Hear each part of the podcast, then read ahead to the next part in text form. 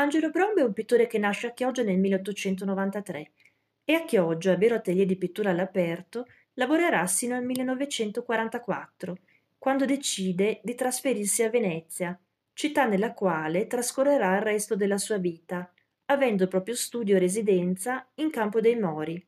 poco distante dalla nota chiesa della Madonna dell'Orto. Proviene da una famiglia di decoratori artigiani, è a contatto con artisti del suo tempo, come Giuseppe Cherubini, Giuseppe Vizzotto Alberti, Luigi Nono, ma anche Ettore Tito, Iciadi, Pietro Fra Giacomo, Leonardo Bazzaro, Pius Semeghini, oltre naturalmente agli artisti Chiogiotti Eugenio Bonivento, Dario Galimberti e Berlin di Spagno, che ritraggono, come lui, angoli caratteristici della loro terra. Brombo, di indole tacitone e riservata, è figlio della laguna veneta e cantore per antonomasia della vita lagunare in opere di impronta vedutistica e veristica, dalla tavolozza accesa e vibrante.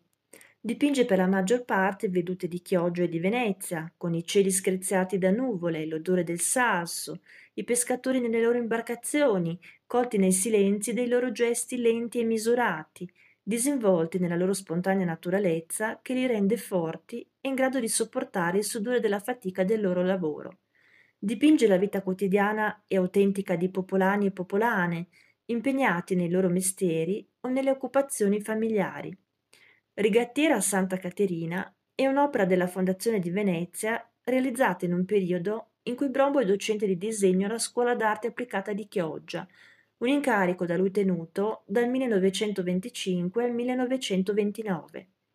Il pittore rappresenta uno scorcio in un suggestivo controluce e profondità spaziale, un taglio fotografico che mette in evidenza la calle silenziosa, con le case e i palazzi corrosi dal tempo, la chiesa e il campanile di Santa Caterina sullo sfondo, rischiarata da un colorismo d'atmosfera,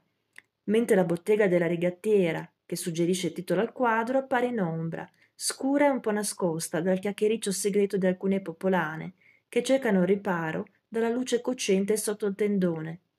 Paesaggi e figure si fondono nella luce abbagliante del giorno, quella calda luce del sole che a chioggia d'estate sembra arrivi con maggior potenza che altrove, come si sente dire spesso. Brobo conferisce una nota di carattere all'opera, il cui impianto compositivo si trasfigura nella morbida atmosfera dell'ora luminosa, attraverso una materia pittorica densa, pennellate larghe e spesse, distese di colori dati a corpo, giustapposti sulla tela o mescolati insieme, nei toni dell'azzurro, dei grigi, delle terre e degli ocra. Anche Pietro Fra Giacomo è autore di una veduta di chioggia con il campanile di Santa Caterina sullo sfondo.